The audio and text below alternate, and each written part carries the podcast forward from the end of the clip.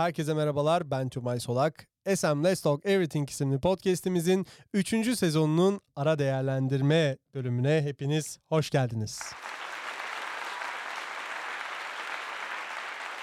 Bu bölümde Ece Merve Yeter ile birlikte kabul edilemez konseptiyle başladığımız 3. sezonun ara değerlendirme bölümünde sizlerden gelen soruları yanıtlıyor ve dinlenmelerimize dair istatistiklerimizi paylaşıyor olacağız. Hadi başlayalım.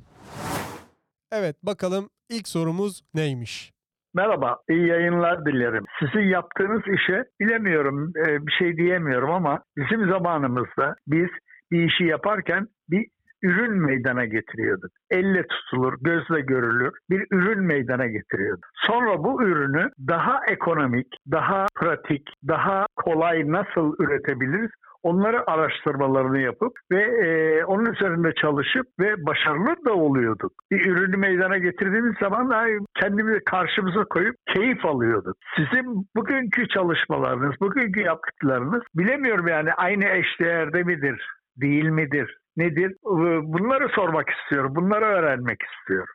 Öncelikle sorunuz için çok teşekkür ediyorum. Ben şöyle cevap verebilirim bu soruya.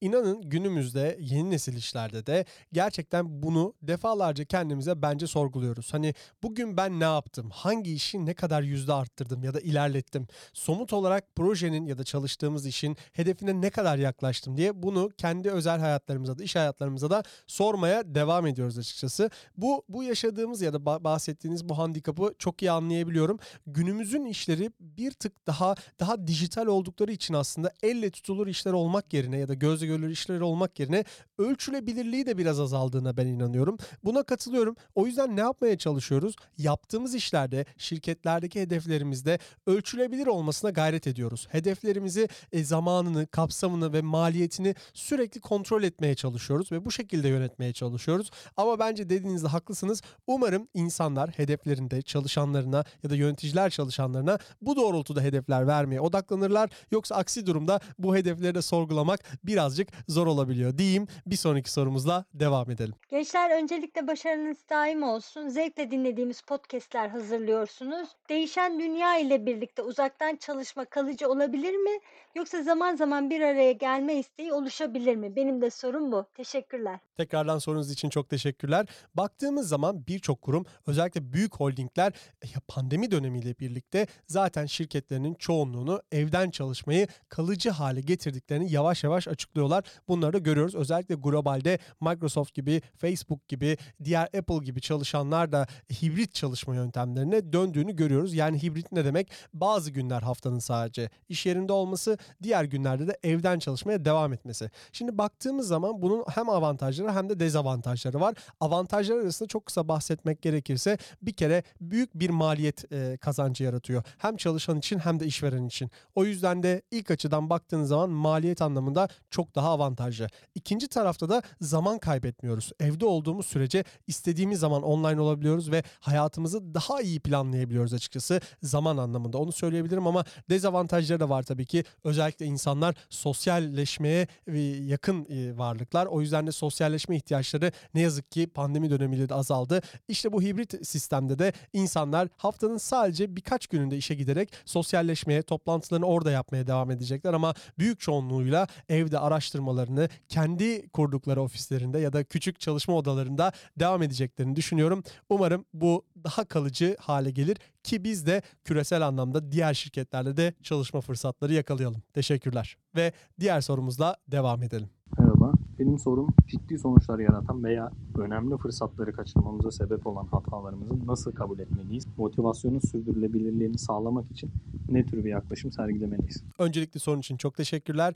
Bir kere şunu söylemeliyim. Her hata bir doğruya giden yeni bir adım olarak bence bakmalıyız. O yüzden de hatalarımız bizlere bir tecrübe, bir ders niteliğinde algılarsak, öğrenirsek o yüzden hata yapmaktan korkmamalıyız ve korkmayız. Onu söyleyebilirim.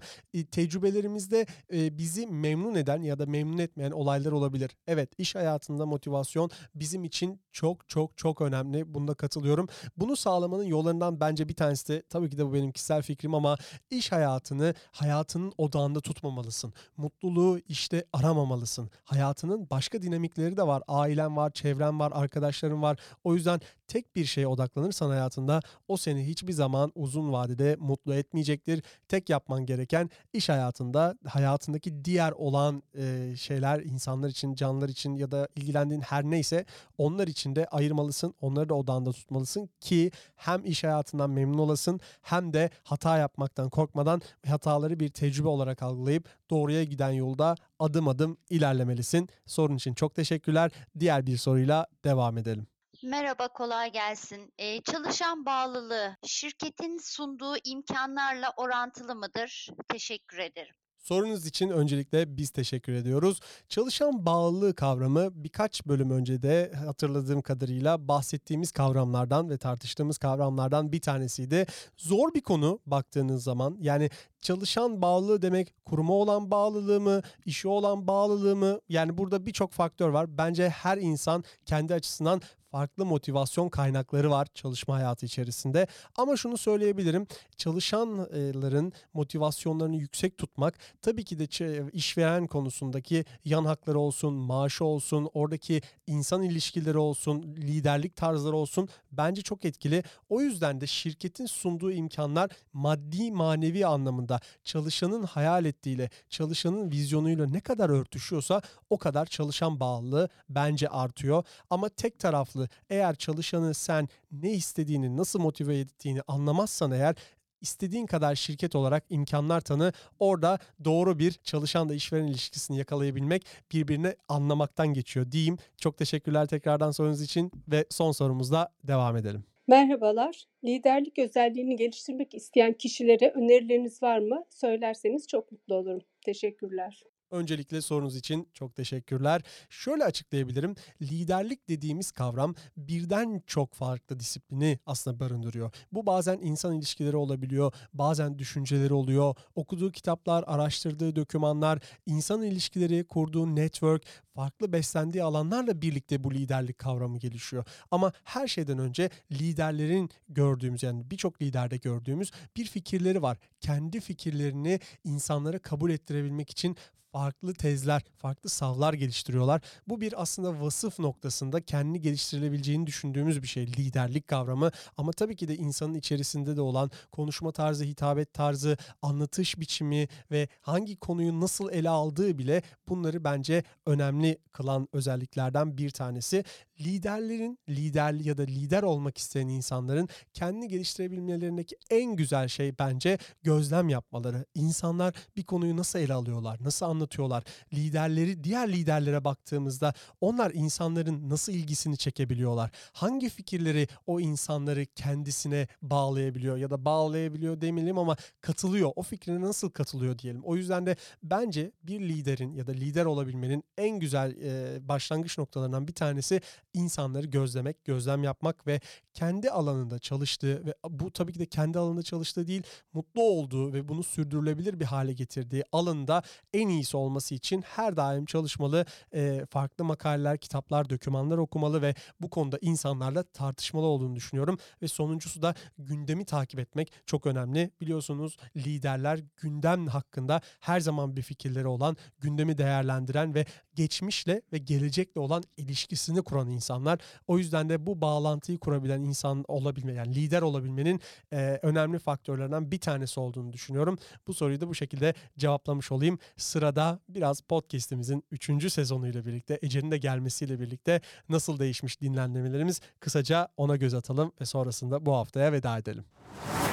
Evet, istatistiklerimize baktığımız zaman tabii ki de 3. sezonda kabul edilemez temasıyla birlikte Ece'nin de aramıza katılmasıyla gerçekten güzel bir shift up yani güzel bir e, kaldıraç etkisi yarattığını ben düşünüyorum podcast'imiz için. O yüzden bir daha kendisine buradan teşekkür ediyorum. Öncelikle dinlenmelere bakacak olursak Bir toplamda aslında SM Let's Talk Everything'sin podcast 3. sezonunda toplamda 4 bölüm yayınlandı. Bu bir ara bölüm. Aynı zamanda bir de tanıtım bölümü olduğu için toplamda 6 bölüm gibi düşünebilirsiniz. Diğer 2 sezonda toplamda 12-12-24 bölüm yayınlandı ve ara bir bonus bölümler de oldu açıkçası ve onların da tanıtım bölümleri oldu. O yüzden şu anda yanlış hatırlamıyorsam böyle 35'lerdeyiz, 36'lardayız diye düşünüyorum. Kusura bakmayın ben de bazen takip edemiyor olabiliyorum ama baktığımızda toplamda 2000'e yakın dinlenme görüyorum ve bunun aylık da ortalama 300-330 civarlarında seyrediyor. Toplam bölümlerimiz için konuşuyorum tabii ki de. İlk 24 saat içerisinde de 3. sezonla birlikte yaklaşık olarak 30 ila 40 kişi arasında bölümümüzü hemen indiriyor ve dinliyor. İndirmiyor da olabilir ama farklı mecralardan bunu dinliyorlar. indiriyor da olabilirler ama sadece dinliyorlar. Onu o şekilde o veriyi göremiyoruz. Onu paylaşmak isterim.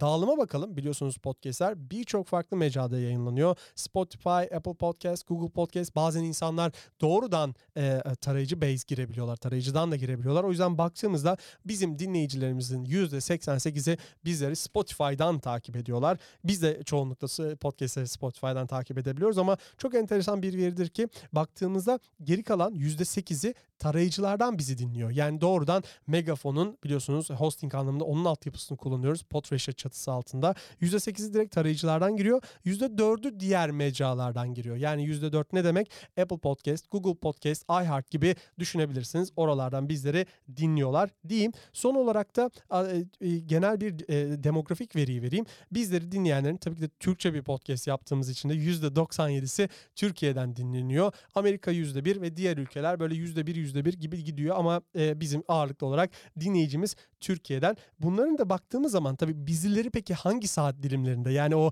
YouTube'un vardır ya prime time dedikleri o saatte videolar vardır. Çünkü insanlar o saatte daha fazla ekran başındalardır ve o saatleri yakaladığınızda izlenmelerde bir kaldıraç etkisi yaratır diye düşünüyorlar. Bizim baktığımız zaman kendi podcastlerimizde akşam saat 8 ila 10 arası e, yine öğlen 12 ile 3 arası 13 arası e, ve sabah da 10-11 arası bizim podcastlerimiz genellikle ağırlıklı olarak dinlendiği saatler olarak görüyoruz. Bu da önemli. Demek ki biz genelde biliyorsunuz podcastlerimizi her pazartesi e, olduğu gibi her hafta e, akşam saat 9'da yayınlıyoruz. Demek ki biz aslında 8-10 arası prime time'ı yakalıyoruz. O ilk dinlenmede 24 saatte de demek ki saat 12-13 ve 10-11 arasında da sabahları o 30 kişi bizi yakalıyorlar. Onu söyleyebilirim. Onun takipçisiyiz. Biz de ne yapıyoruz? Bu istatistiklere bakarak, yorumlayarak podcast'imizin yayınlama saatini, içeriğini sizden gelen yorumlara göre sürekli düzenliyoruz. Amacımız biz tabii ki de çok keyif alıyoruz ama sizlere de birlikte bilgi verebilmek, sizlerle birlikte bu paylaşımımızı gerçekleştirebilmek bizim için çok önemli diyeyim. Bu şekilde de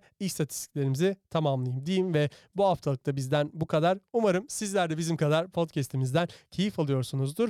Yorumlarınız için bize mail atabilir veya LinkedIn üzerinden ulaşabilirsiniz. Ayrıca yine söylüyorum bu ara bir bölümdü ve sizlerden gelen soruları yayınladık. Her zaman olduğu gibi açıklamalarda yer alan SpeakPipe platformu üzerinden bizlere sesli sorularınızı iletebilirsiniz. Biz arada böyle sezonu kesip bu şekilde soruları cevaplıyor olacağız diyeyim. Gelecek hafta yeni bir bölümle Ece ile birlikte görüşmek üzere. Hoşçakalın.